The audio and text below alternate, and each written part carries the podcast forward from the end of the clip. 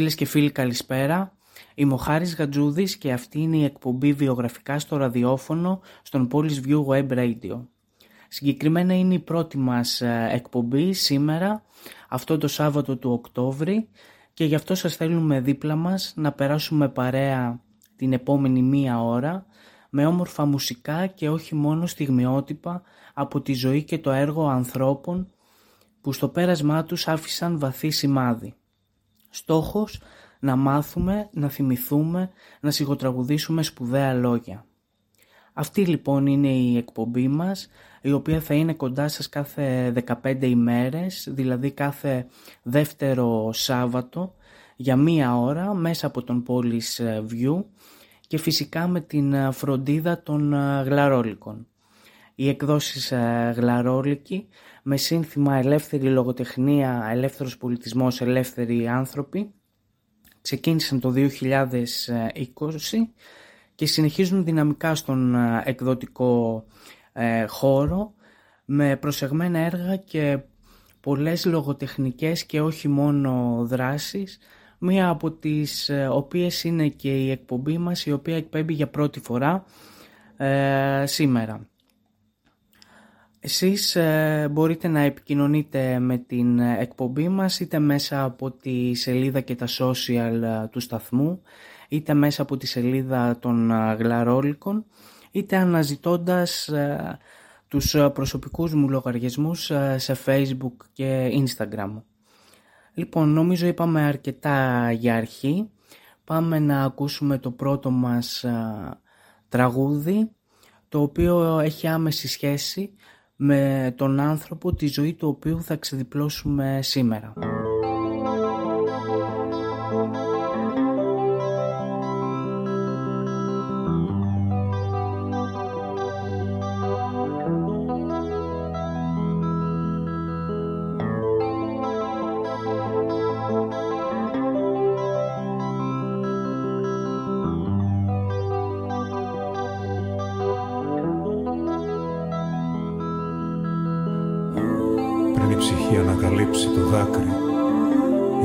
Ήταν η φύση.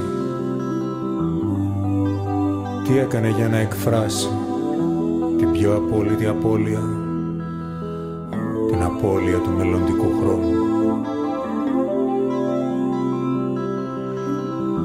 Όταν όλο αποδυναμώνεται το θα και θολώνει ορίζοντας από το ανοιχτό παράθυρο,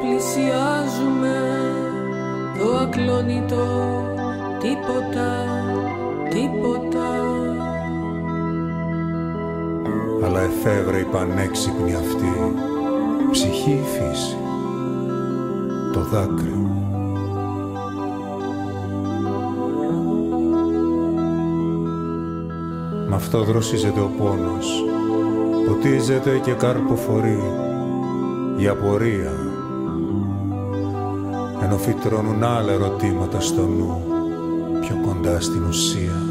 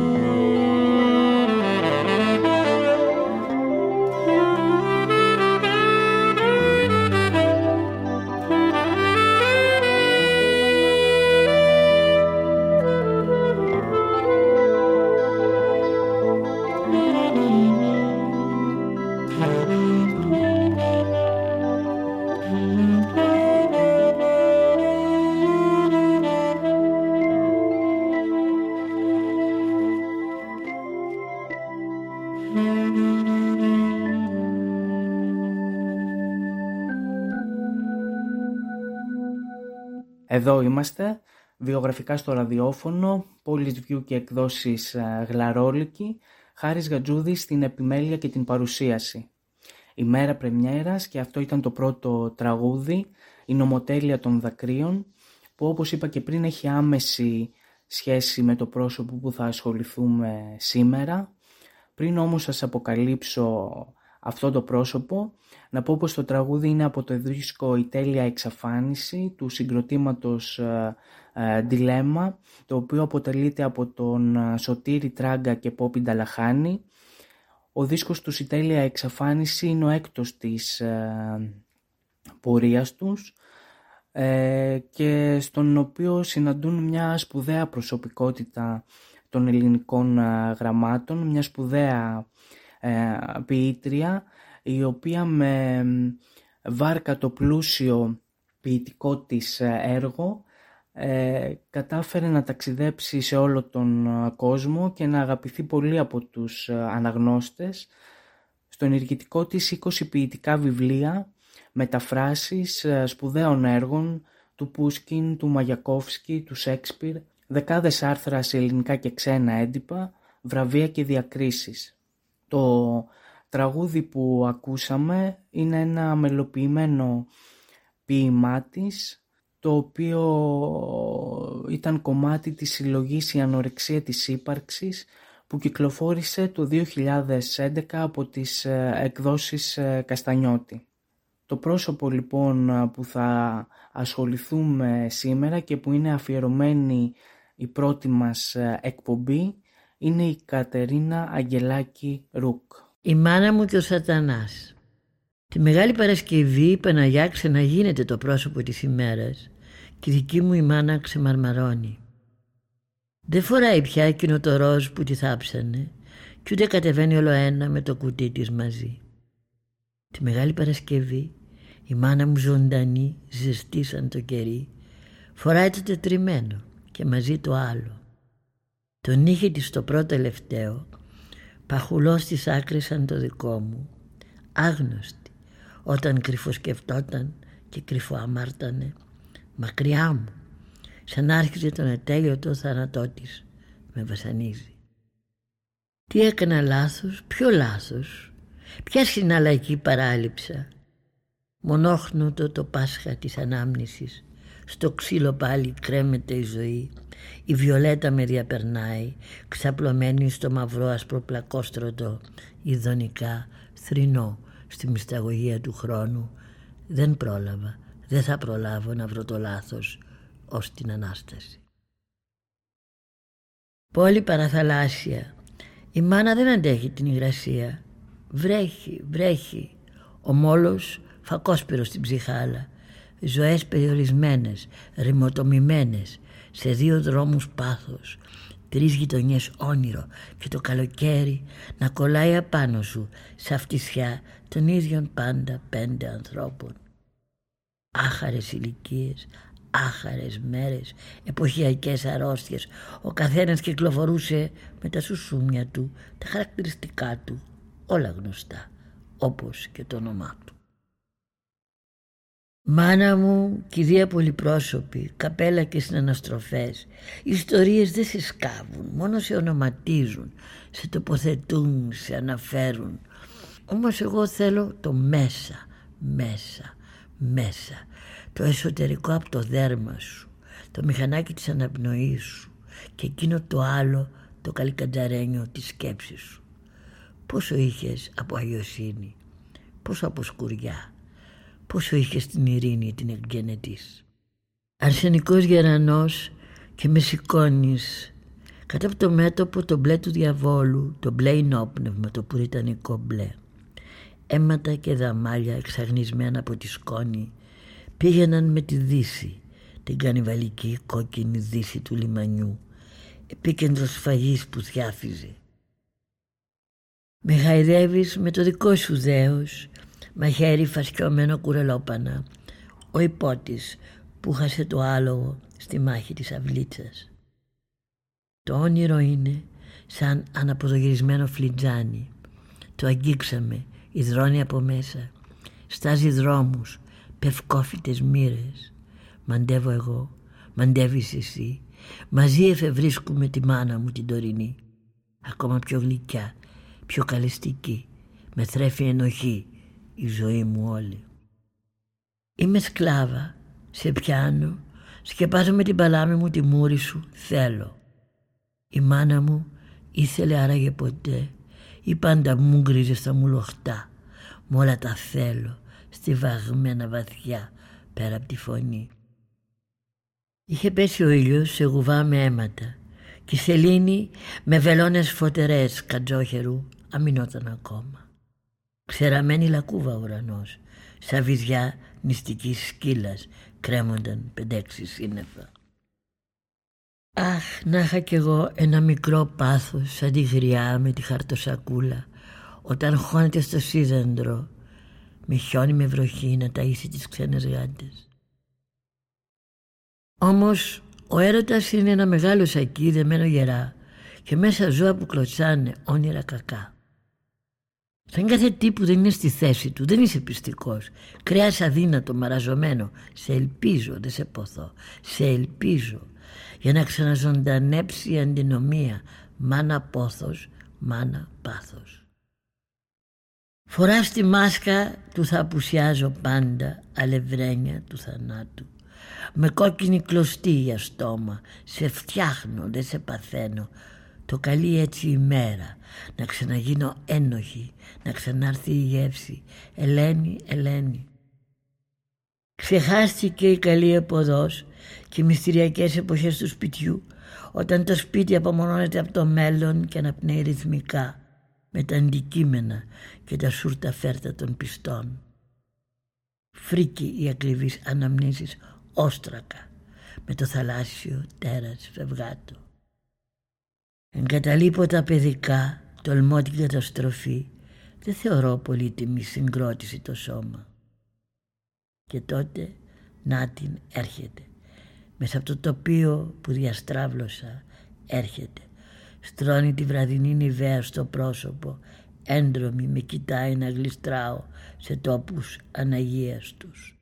Βρέχει, έχω βγει έξω. Πέφτει κατάρα και φωτιά. Έχω βγει έξω, διακινδυνεύω. Ανήσυχη, ανήσυχη με τις κοτρώνες που κατρακυλούν, με τα παριστητικά χρώματα, τα στραφτερά ζώα το πρωί, όταν λαλούν το πάλι πάντα τέλος. Ανήσυχη με το ποίημα, σκάβω τα παιδικά, σκάβω τα εφηβικά, σκάβω την κοιλιά της μάνας μου με τη σπαθιά του κέσσερα. Με ζώνουν όμως της φύσης τα ωραία, πως από το καφέ ως το μπλε είναι ένα διάστημα που το γιομίζει κάθε χόρτο με το δικό του θάνατο.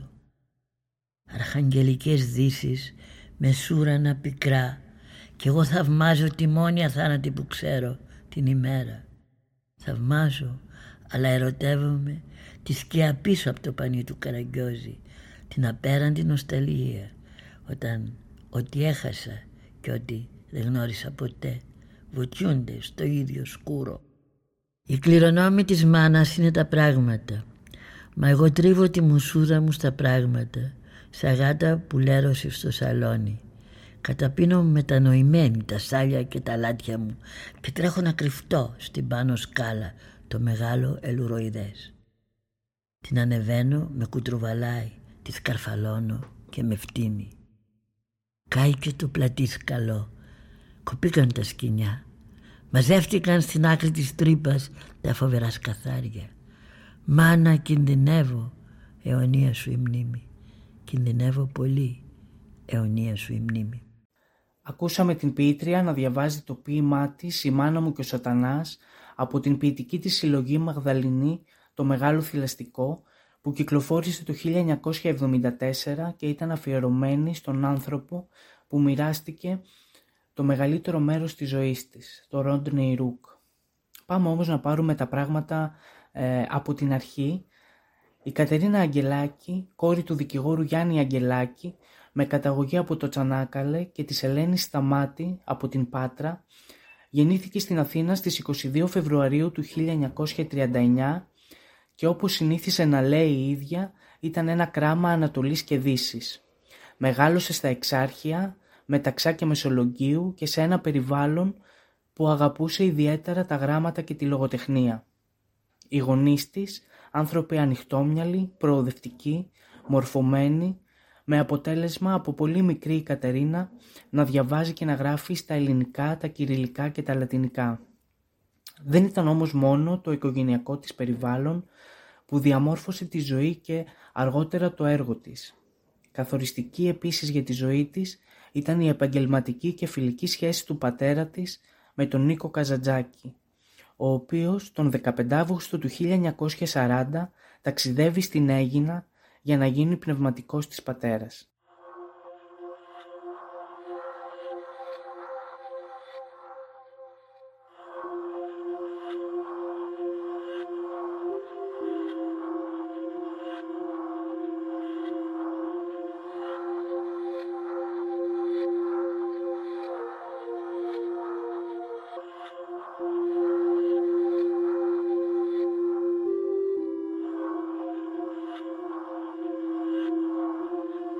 Τυφλώθηκα γιατί έχασα την όραση του έρωτα.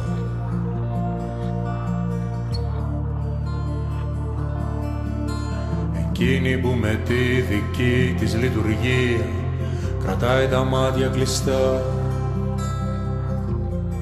και δεν μισεί το σκοτάδι πιο πολύ με όσφρηση μοιάζει αφού από το πρόσωπο που αντικρίζεις χύνεται ένα άρωμα, χύνεται ένα άρωμα. Που μόνο εσύ μπορείς να μυρίσεις μόνο από τη δική σου αναπνοή αναβλύζεις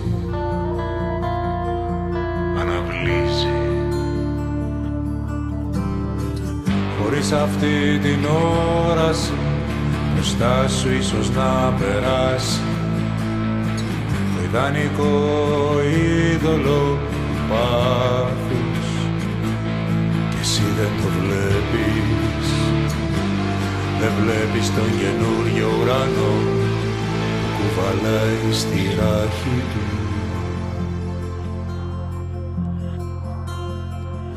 Έναν ουρανό που δύση και ανατολή αγαπιούνται χαμογελούν μαζί.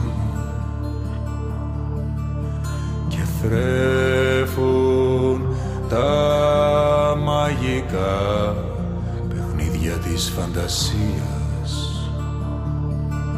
Και θρέφουν τα μαγικά της φαντασίας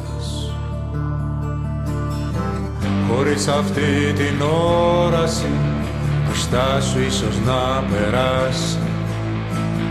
Παιδανικό είδωλο του πάθους και εσύ δεν το βλέπεις. Δεν βλέπεις τον καινούριο ουρανό που κουβαλάει στη ράχη του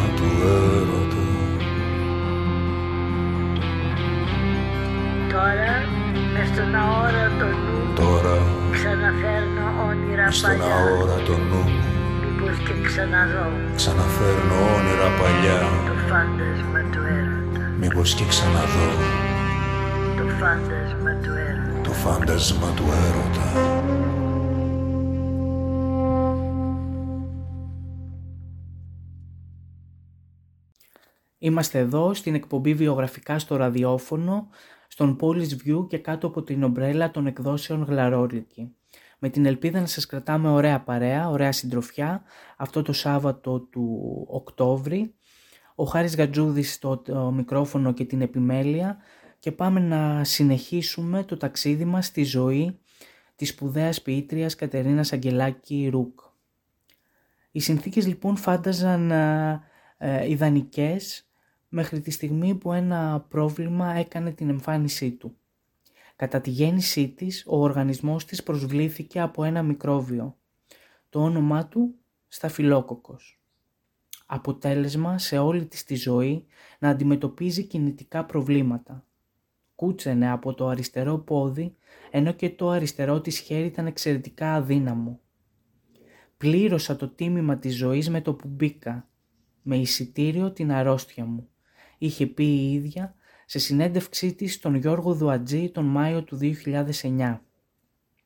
Τραγική ηρωνία, μόλις έξι μήνες μετά την προσβολή της από το μικρόβιο, ανακαλύφθηκε το γιατρικό. Ήταν η πενικυλίνη. Η οικογένειά της έκανε ό,τι μπορούσε. Το 1946, και ενώ η Κατερίνα ήταν 7 ετών, ταξίδεψαν στη Βιέννη. Εκεί υποβλήθηκε σε χειρουργείο προκειμένου να αντικατασταθεί μια άρθρωση που είχε φαγωθεί από το μικρόβιο. Τρία χρόνια αργότερα ακολούθησε το δεύτερο χειρουργείο, αυτή τη φορά στο Λονδίνο και πάλι χωρίς αποτέλεσμα. Η Κατερίνα Αγγελάκη θα περάσει όλη τη ζωή της αγκαλιά παρέα με την αναπηρία της. Αλλά ποτέ αυτή η αναπηρία, όπως και τα περίεργα βλέμματα, τα ηρωνικά σχόλια που την ακολουθούσαν εκείνα τα πρώτα ευαίσθητα χρόνια της ζωής της δεν θα γίνουν εμπόδιο. Αντίθετα, η ίδια τα έκανε δύναμη, ζωή, ποίηση. Η αναπηρία, το σώμα, η απώλεια, ο θάνατος, η φθορά, η φύση και ο έρωτας θα γίνουν οι βασικοί άξονες της ποιητικής της πορείας, η οποία επίσημα ξεκίνησε το φθινόπωρο του 1956 με τη δημοσίευση του πρώτου της ποίηματος. Τότε, ο εκδότης του τριμηνιαίου περιοδικού «Καινούρια εποχή», Γιάννης Γουδέλης, λαμβάνει ένα γράμμα από τον Νίκο Καζαντζάκη. «Παρακαλώ, δημοσιεύστε αυτό το ποίημα. Το έχει γράψει μια κοπέλα που δεν έχει βγάλει ακόμα το γυμνάσιο. Είναι το ωραιότερο ποίημα που διάβασα ποτέ», γράφει ο συγγραφέας του Ζορμπά και της Ασκητικής. Το ποίημα είχε τίτλο «Μοναξιά». Η Κατερίνα Αγγελάκη ήταν μόλις 17 ετών. Μοναξιά. Αν ενώσεις το βροχόνερο με το δάκρυ σου, το γέλιο σου με τον ήλιο, το σύμφωνα τον αγέρα με την ξεσηκωμένη αγανάκτησή σου. Αν κλάψεις για τα παιδάκια με τις ρόζινες εντάβιες του δειλινού στο πρόσωπο, που πλαγιάζουν με τα χέρια διανά, με τα πορεία γυμνά, θα βρεις τη μοναξιά σου. Αν σκύψεις τους συνανθρώπους σου μες στα διάφορα μάτια τους θα είναι γραμμένη απελπιστική, ολοκληρωτική η μοναξιά σου. Και αν πάλι τους δείξεις το δρόμο της δύναμης και τους ξεφωνήσεις να πιστέψουν μόνο στον εαυτό τους θα τους δώσεις μια πίκρα παραπάνω γιατί δεν θα το μπορούν, θα είναι βαρύ για αυτούς και θα είναι πάλι η μοναξιά σου. Αν φωνάξεις την αγάπη σου θα έρθει πίσω άδεια κούφια η ίδια σου η φωνή γιατί δεν είχε το κουράγιο να περάσει όλες τις σφαλισμένες πόρτες όλα τα κουρασμένα βήματα όλους τους λασπωμένους δρόμους. Θα γυρίσει πίσω η φωνή που την έστειλε στρεμάμενη λαχταριστή με άλλα λόγια που δεν την είχες προστάξει εσύ τα λόγια της μοναξιάς σου. Θεέ μου τι θα γίνουμε, πώς θα πορευτούμε, πώς θα πιστέψουμε, πώς θα ξεγελαστούμε με αυτή την αλόκοτη φυγή των πραγμάτων και των ψυχών από δίπλα μας. Ένας δρόμος υπάρχει, ένας τρόπος. Μία θα είναι η νίκη αν πιστέψουμε, αν γίνουμε, αν πορευτούμε μόνοι μας. Το γράμμα του Νίκου Καζαντζάκη γίνεται το εισιτήριο που την εισάγει στον κόσμο της ποίησης. Περιμένει να τελειώσει το γυμνάσιο για να πραγματοποιήσει το μεγάλο όνειρό της, να ταξιδέψει στη Γαλλία, κοντά στον Καζαντζάκη που ζούσε εκεί με τη γυναίκα του Ελένη. Τελικά ο Καζαντζάκης θα φύγει από τη ζωή ανήμερα του Αγίου Δημητρίου στις 26 Οκτωβρίου του 1957, λίγους μήνες πριν η Κατερίνα Αγγελάκη κάνει εκείνο το ταξίδι. Έτσι δεν γνώρισε ποτέ από κοντά τον άνθρωπο που καθόρισε σε μεγάλο βαθμό τη ζωή και το έργο της. Το όνειρο έμεινε όνειρο. Μετά τον θάνατο του Καζαντζάκη, η Κατερίνα άρχισε σπουδές αγγλικής φιλολογίας στην Ελλάδα. Όμως το όνειρο να ταξιδέψει στη Γαλλία δεν το ξέχασε. Αφού ολοκλήρωσε τις σπουδές της εδώ, έφυγε για την Αντίμπ, όπου ζούσε η Ελένη Καζαντζάκη. Έμεινε κοντά της. Λίγο καιρό μετά την ακολούθησε στη Γενέβη και άρχισε να σπουδάζει μετάφραση και λογοτεχνία, ενώ παράλληλα άρχισε να δημοσιεύει τα πρώτα της άρθρα, τα πρώτα της ποίηματα.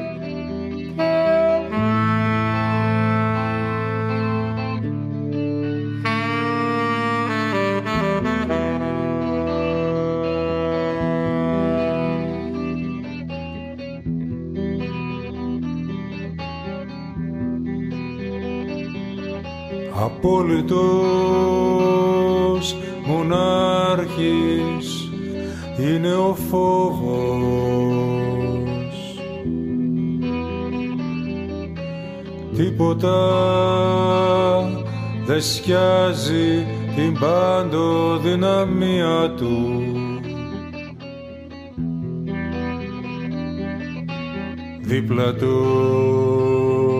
Η βασίλισσα απελπισία.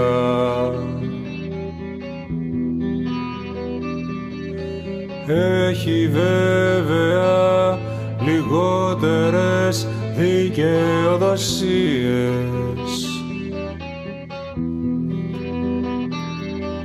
Αφού είναι πια σαν να χάθηκαν όλα.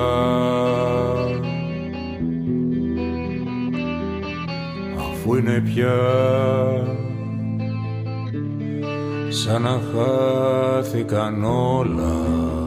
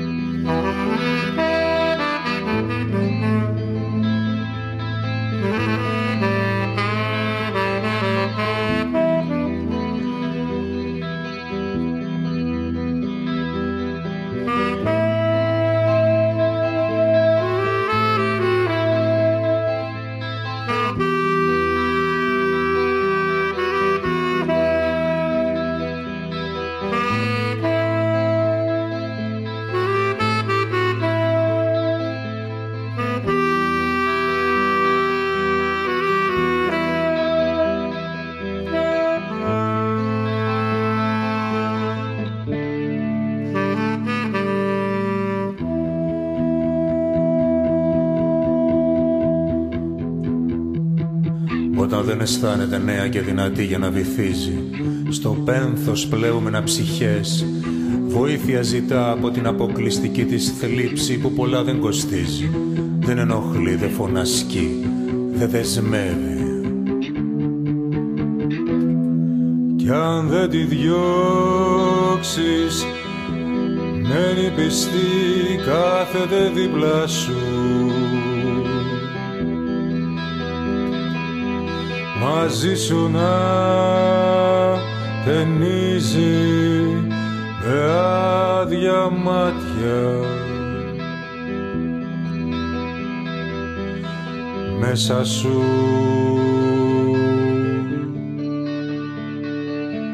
Το άδειο.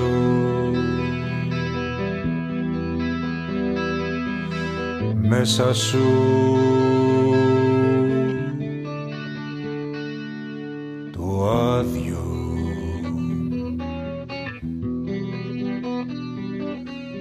απόλυτος μονάρχης. Είναι ο φόβος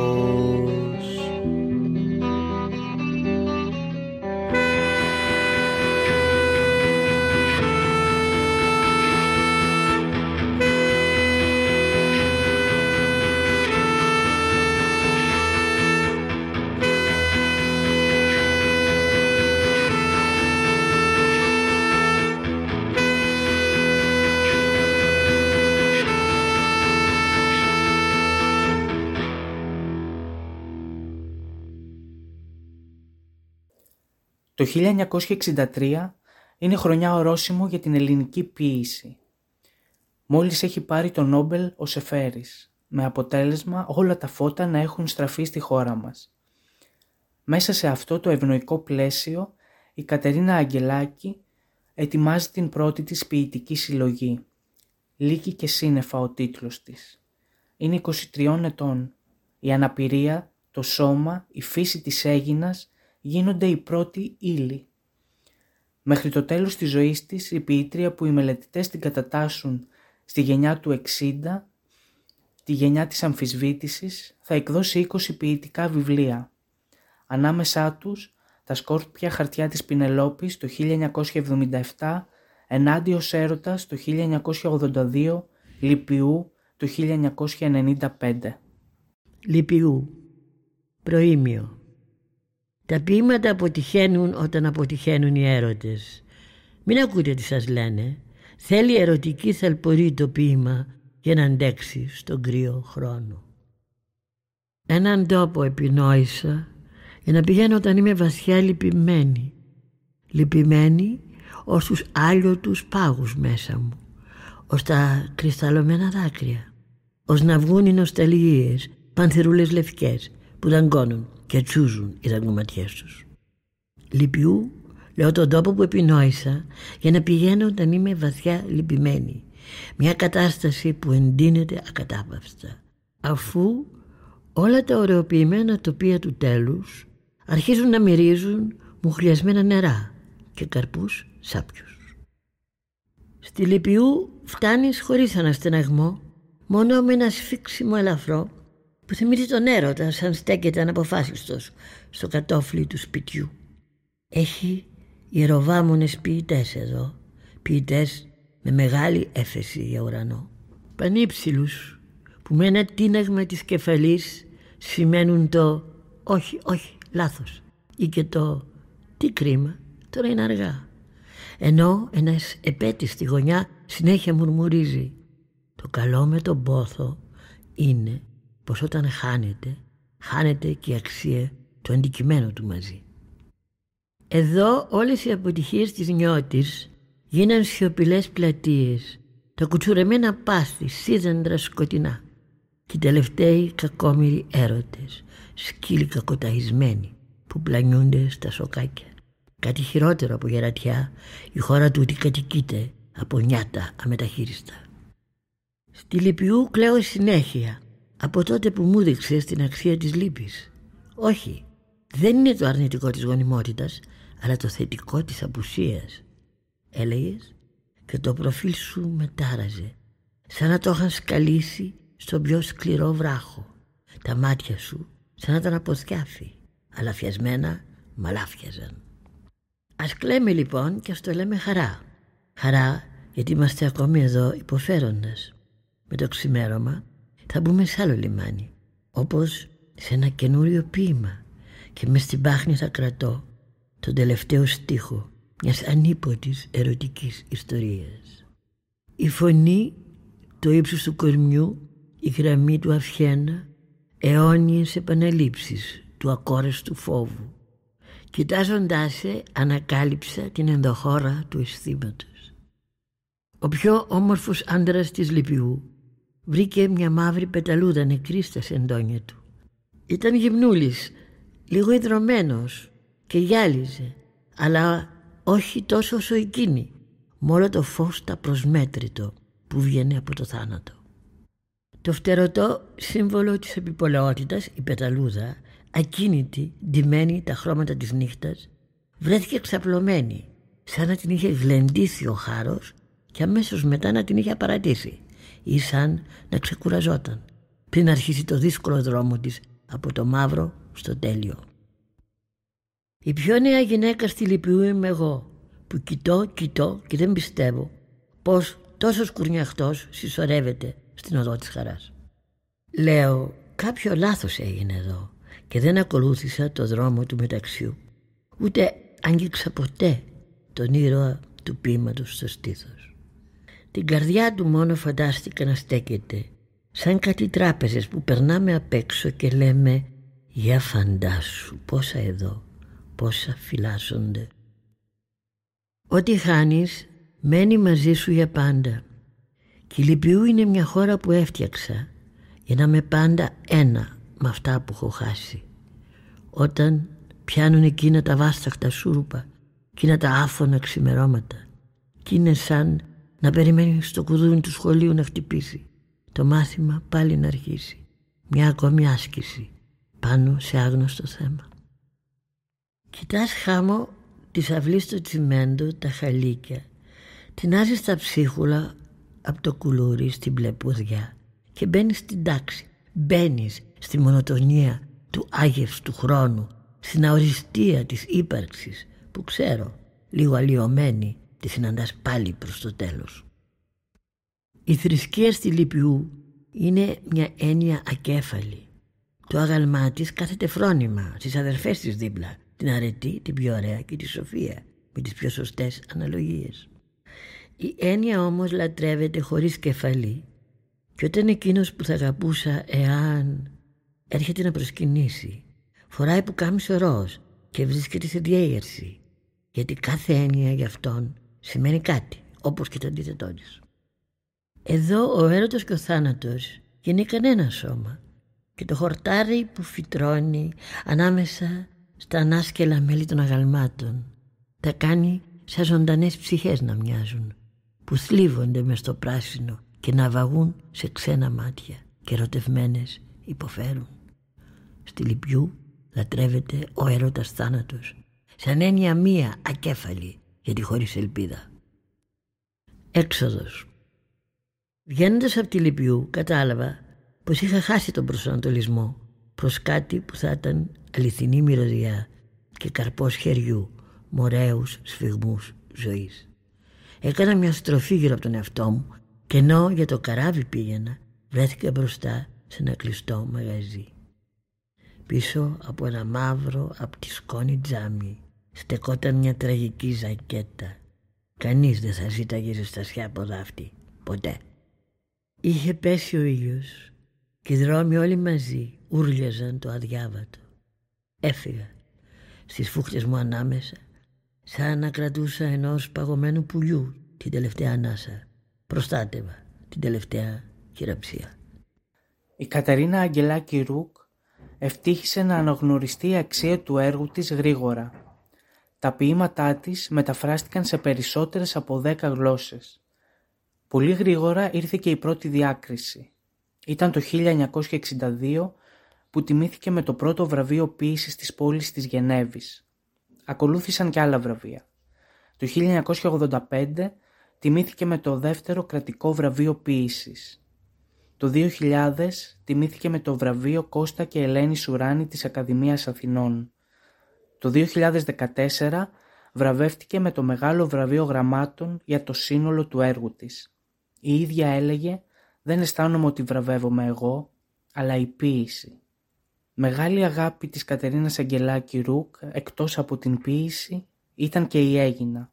Το κόκκινο σπίτι, κοντά στις παλιές φυλακές, με ένα μεγάλο κήπο γεμάτο φυστικές, το οποίο το είχε αγοράσει ο πατέρας της το 1923 για να στεγάσει τους πρόσφυγες συγγενείς του από το μικρασιατική καταστροφή. «Χρωστάω τον παράδεισό μου σε μία καταστροφή», θα δηλώσει χρόνια αργότερα σε συνέντευξή της. Χαρακτηριστικό είναι πως τόσο η οικογένειά της όσο και η ίδια αργότερα δεν θα αποκτήσει κανένα άλλο σπίτι. Πάμε πίσω στο 1963. Η χρονιά αυτή όπως είπα και πριν ήταν καθοριστική για την ποιήτρια και όχι μόνο γιατί έγινε η αρχή με την ποίηση αλλά και γιατί γνώρισε τον Άγγλο φιλόλογο Ρόντνεϊ Ρουκ, το σύντροφο της ζωής της. Πρωτοσυναντήθηκαν στην ταβέρνα Λεύκα στην Πλάκα. Πάμε να ακούσουμε ένα απόσπασμα από την εκπομπή της ΣΕΡΤ Μονόγραμμα στο οποίο η ποιήτρια θυμάται εκείνη την πρώτη συνάντηση. Φάω το βράδυ, ήταν γεμάτη, δεν είχε καρέκλα και του λέω ελάτε, λέω, εγώ ήμουν μόνη μου. Βρισκόμαστε και μετά κάθε βράδυ σε αυτή την ταβέρνα και συζητάγαμε ένα βράδυ έτσι όπως οι νέοι κάνουν περί ζωής, γάμου και μου λέει αν δηλαδή σου ζήταγα εγώ να παντρευτούμε τι θα έλεγες και εγώ νόμιζα ότι ήταν ε, αγγλικός χιούμορ και λέω α λέω βέβαια μου ζήταγες εσύ πως θα μπορούσα να πω όχι και σταματάει να γελάει και μου λέει μόλις είπες ναι στην πρόταση γάμου που σου έκανα. Σε τρεις εβδομάδες από αυτή τη βραδιά παντρευτήκαμε. Μια απίθανη συμβίωση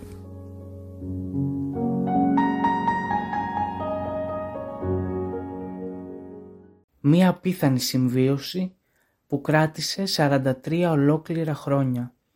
Ο Ρόντνεϊ Ρούκ έφυγε από τη ζωή το 2007. Η κηδεία του έγινε στην Έγινα. Τα επόμενα χρόνια κύλησαν χωρίς ιδιαίτερες αλλαγές για την ποιήτρια. Τον χειμώνα στην Αθήνα, τα καλοκαίρια στην Έγινα, μαζί με τη ζωή συνεχίστηκε και η ποιητική της πορεία. Μία από τις τελευταίες ποιητικές της συλλογές, η ανορεξία της ύπαρξης, κυκλοφόρησε το 2011.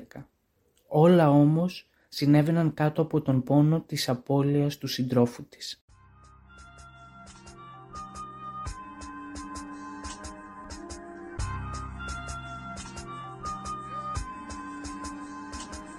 Δεν πεινάω, δεν πονάω, δεν βρωμάω. Ίσως κάπου βαθιά να υποφέρω και να μην το ξέρω. Κάνω πως γελάω, δεν επιθυμώ το αδύνατο ούτε το δυνατό. Τα απαγορευμένα για μένα σώματα δεν μου χορταίνουν πια τη ματιά.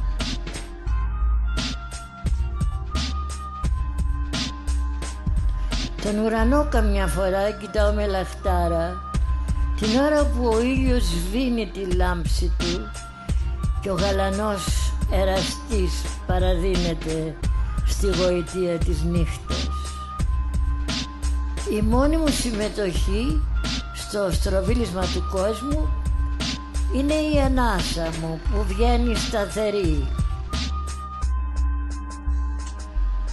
Αλλά νιώθω και μια άλλη παράξενη συμμετοχή. Αγωνία με πιάνει ξαφνικά για τον ανθρώπινο πόνο. Απλώνεται πάνω στη γη σαν τελετουργικό τραπεζομάντιλο που μου σκεμμένος στο αίμα σκεπάζει μύθους και θεούς αιώνια να γεννιέται και με τη ζωή ταυτίζεται. Ναι, τώρα θέλω να κλάψω αλλά στέρεψε ως και των δακρύων μου η πηγή.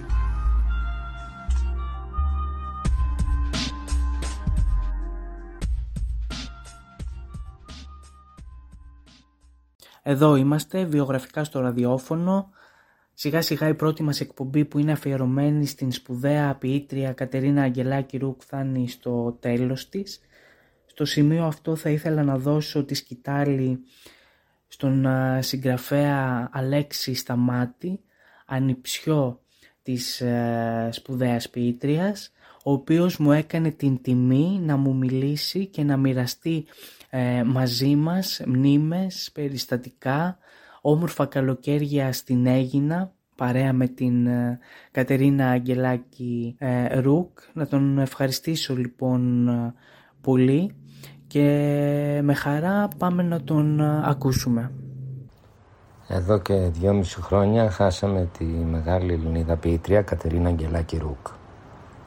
Ε, η Κατερίνα υπήρξε εκτός από θεία μου ένας άνθρωπος κλειδί για τη ζωή μου ε, την οποία κατά μία έννοια οφείλω και σε εκείνη. Ήταν εκείνη που γνώρισε τον πατέρα μου και τον πρώτο της κράδερφο Κώστα Σταμάτης, τη μητέρα μου Μπέτη Ερβανίτη και είναι εκείνη που μου μετάγγισε την αγάπη για την ποίηση και για κατ' επέκταση τη λογοτεχνία. Είναι πάλι εκείνη που μου έδειξε πως ζουν και δημιουργούν οι ελεύθεροι ακομπλεξάριστοι άνθρωποι. Κάπου γράφει ο Κωστής Παπαγιώργης «Οι ευγενικοί άνθρωποι ξευγενίζονται με τις συμφορές, ενώ τα ανδρίκελα εξαχριώνονται». Η Κατερίνα ήταν παραπάνω από ένας ευγενικός άνθρωπος. Ήταν ένα μοναδικό, ανεπανάληπτο ζωογόνο πλάσμα. Η συμφορά της, εισαγωγικά η συμφορά, την έκανε να είναι ακόμα πιο σπάνια. Η Κατερίνα ήταν ένας μύθος στην οικογένειά μας. Ο άνθρωπος των γραμμάτων, μια κρυφαία πίτρια και ταυτόχρονα ε, ένας μοναδικός χαρακτήρας που συνδυάζει ό,τι πιο προοδευτικό και ό,τι πιο καλλιτεχνικό υπήρξε εκείνη την εποχή. Αυτή η γυναίκα ζούσε από τότε που κατάλαβε τον εαυτό της με ένα δυσβάστακτο κλήρο, ένα βαρύ εισιτήριο που οφειλόταν σε ένα μικρόβιο και γενετής με αποτέλεσμα την αναπηρία της αριστερής πλευράς του σώματός της. Αν είχε γεννηθεί ένα χρόνο αργότερα, ο Παστέρ θα είχε εφεύρει την πενικυλίνη και θα ήταν μια χαρά. Ωστόσο αυτή τη αναπηρία δεν υπήρξε ποτέ εμπόδιο για τίποτα. Οι κουτσί φτιάχνουν τη μοίρα τους, έλεγε ο Σάρτρ. Κάτι που βεβαίω ε, επανηγυρικά η Κατερίνα, φτάνοντας και ένα σκαλί παραπάνω. Σχεδόν έσβησε την αναπηρία της μέσα από μια ζωή που περιλάμβανε τα πάντα. Ευγνωμονώ τις ελλείψεις μου, ό,τι μου λείπει με προστατεύει από εκείνο που θα χάσω. Έγραφε. Άνθρωπος που ξεχύλιζε από joie de vivre, από ερωτισμό και από πνευματικότητα, με τρομερή αίσθηση του χιούμορ, γεύτηκε τα αγαθά της ζωής στο έπακρο, ερωτεύτηκε, αγάπησε, την ερωτεύτηκαν, την αγάπησαν, έγραψε κορυφαία ποίηματα, ταξίδεψε, διακρίθηκε σε παγκόσμιο επίπεδο. Ένας άνθρωπος που άρπαξε τη ζωή από τα μαλλιά, τη ρούφηξε μέχρι την τελευταία της σταγόνα και αυτό το αποτύπωσε με τρόπο μαγικό, με ένα λόγο σάρκινο στα βήματά της. Για μένα είναι η καλύτερη Ελληνίδα ποιήτρια. Ένας άνθρωπος ασυμβίβαστος που δεν τον ενδιαφέρει ούτε τη φήμη, ούτε το χρήμα, το χρήμα ιδίως, ούτε η λεπτομέρεια. Είμαι εχθρός της λεπτομέρειας, μου έλεγε. Μια ζωή πρότυπο. Πρόσφατα στο facebook μου έγραψε ένας ηλικιωμένος κύριος από την Αμερική που θα ήθελε να μιλήσουμε όταν έρθει στην Ελλάδα. Ήταν φίλος της. Κοίταξα το προφίλ του που ήταν γεμάτο φωτογραφίες του ίδιου, νέου και ωραίου, στο σπίτι της Κατερίνας ε, στην Έγινα, με την ίδια και με άλλους συνομήλικους. Μια παρέα γεννητών beatniks, ας το πούμε έτσι, που έπιναν τις μπύρες τους και μιλούσαν για ζωή, έρωτα και ποίηση δίπλα στις φυστικές που όταν άνθιζαν ολόκληρη η περιοχή μύριζε φύση. Έγραφε η Κατερίνα. Τι ωραίος που είναι ο έρωτας. Πολιορκούσε χωρίς ενοχές, πολεμούσε χωρίς εχμές, χωρίς φιλοδοξίες. Λιοπύρητα μεσάνυχτα, καλοκαιριά, στον πάγο έρωτας, το αντίθετο του αληθινού έδινε στο πραγματικό ουσία. Δεν θα ξεχάσω ποτέ τα καλοκαίρια στο κτήμα της. Μεταξύ 1970 και 2000 Ήμουν τακτικός επισκέπτης. Στην Έγινα, Κατερίνα ήταν ένα πρόσωπο αναφορά. Την ήξεραν οι πάντες, από τον Δήμαρχο μέχρι τον Μπακάλι. Όταν uh, πέρασε το πρώτο σοκ του χαμού τη και, και κάπως μπόρεσα να σκεφτώ την Κατερίνα Ποιήτρια, συνειδητοποίησα ότι δεν ήταν ποτέ της μόδας, κατά πώς λένε. Ούτε όμως βρέθηκε και έξω από αυτήν. Η ποίησή της μιας αυθεντικής καλλιτέχνητας με σταθερή και συνεπή παρουσία στα γράμματα ουδέποτε υπήρξε πολιτική ούτε συγκυριακή. Καταπιανόταν με ζητήματα διαχρονικά, τη ζωή, το θάνατο, τον έρωτα, το σώμα και τις ποικίλες περιπέτειές του, τη φύση. Κάτι που θεωρώ εξαιρετικά κρίσιμο είναι ότι παρόλο που η ποίησή της ήταν βαθύτατα υπαρξιακή, κατάφερνε συγχρόνως να είναι εξόχως επικοινωνιακή και άμεση, χωρίς ψημήθεια, χωρίς ε, υπερβολές, με πρόσβαση στους πάντες. Τους καλωσόριζε όλους Κατερίνα, ειδικά τους νέους ποιητές, και στο σπίτι και στους στίχους της. Δεν είχε ίχνος διθενιάς. Έγραφε σαν να χτυπούσε φλέβα στη ρίζα. Όλα έβγαιναν από την ψυχή αληθινή ως το μεδούλι. Η ζωή παίζει περίεργα παιχνίδια. Ο πρώτος ξάδερφος, ο πατέρας μου, ο Κώστας Σταμάτης, πήγαν τη συναντήσει ακριβώς μια εβδομάδα μετά. Ήταν όμορφο που πρόλαβε να γνωρίσει τον εγγονό του. Συμπτώσεις, μπορεί. Μπορεί όμως και να είναι και τα αγγελάκια της αφήγησης του βίου μας. Ίσως είναι η μηχανική της πραγματικότητας. Ίσως πάλι να είναι αυτό που λέει η Κατερίνα, στον ουρανό του τίποτα με ελάχιστα. Η αγάπη από λαχτάρα που ήταν φίλοι, καλοί, μαζί γευόμαστε την μελαγχολία του χρόνου. Στέρισέ με, παρακαλώ το άγνωστο. Στέρισέ με κι άλλο για να επιζήσω. Αντίο Καλερίνα αγαπημένη. Αυτά λοιπόν μας είπε ο κύριος Αλέξης ε, Σταμάτης, ένας σπουδαίος ε, συγγραφέας, σπουδαίος άνθρωπος των ελληνικών ε, γραμμάτων. Να τον ευχαριστήσω για μία ακόμη φορά που δέχτηκε να μας μιλήσει για την αγαπημένη του θεία και την αγαπημένη μας ποιήτρια Κατερίνα Αγγελάκη Ρουκ η οποία έφυγε από τη ζωή τον Ιανουάριο του 2020 στην Αθήνα ύστερα από ανακοπή που υπέστη και η κηδεία της έγινε στην Έγινα όπως ήταν και η τελευταία της επιθυμία. Το σώμα της θαύτηκε πλάι στον αγαπημένο της Ρόντνεϊ. Η Κατερίνα Αγγελάκη Ρουκ ταξίδεψε στον ουρανό του τίποτα με ελάχιστα. Στον ουρανό του τίποτα με ελάχιστα. Από την κλειδαρότρυπα κρυφοκοιτάω τη ζωή. Την κατασκοπεύω. Μήπως καταλάβω πώς κερδίζει πάντα αυτή ενώ χάνουμε όλοι εμείς. Πώς οι αξίες γεννιούνται και επιβάλλονται πάνω σε αυτό που πρώτο λιώνει το σώμα. Πεθαίνω με στο νου μου χωρίς ίχνος αρρώστιας, ζω χωρίς να χρειάζομαι ενθάρρυνση καμιά. Ανασένω και εσύ είμαι σε κοντινή μακρινή απόσταση από ό,τι ζεστό αγγίζεται, φλογίζει. Αναρωτιέμαι τι άλλους συνδυασμούς θα εφεύρει η ζωή ανάμεσα στο τραύμα της οριστικής εξαφάνισης και στο θαύμα της καθημερινής αθανασίας. Χρωστάω τη σοφία μου στο φόβο. Πέταλα, αναστεναγμούς, αποχρώσεις τα πετάω. Χώμα, αέρα, ρίζες κρατάω. Να φεύγουν τα περιτά λέω, να μπω στον ουρανό του τίποτα με ελάχιστα. Κάπου εδώ φίλες και φίλοι η πρώτη μας εκπομπή, το πρώτο ραδιοφωνικό βιογραφικό αφιερωμένο στην Κατερίνα Αγγελάκη Ρουκ έφτασε στο τέλος του. Στο μικρόφωνο και στην επιμέλεια ήταν ο Χάρης Χατζούδης. Εγώ και όλη η ομάδα των εκδόσεων Γλαρόλικη σας ευχαριστούμε μέσα από την καρδιά μας που ήσασταν μαζί μας σε αυτό το ταξίδι. Παρέα θα είμαστε σε 15 ημέρες με ένα καινούριο βιογραφικό ως τότε να είστε όλοι καλά. Γεια σας.